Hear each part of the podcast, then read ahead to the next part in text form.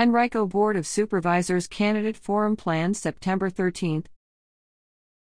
Four community organizations will sponsor Henrico County Board of Supervisors Candidates Forum Thursday, September 13th from 7 p.m. to 8:30 p.m. at the Lipman Auditorium in the Massey Library Technology Center at J. Sergeant Reynolds Community College, 1651 East Parham Road. The Sierra Club, Falls of the James Group, Henrico NAACP, Partnership for Smarter Growth and Henrico Conservation Action Network are sponsoring the event. All candidates for the board from each of Henrico's five magisterial districts have been invited to attend.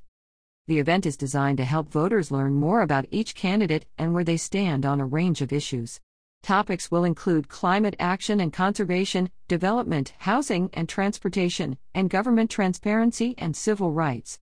Questions will be provided to the candidates in advance. Henrico citizen publisher Tom Lappas will serve as the event's moderator. To RSVP for the free event, click here.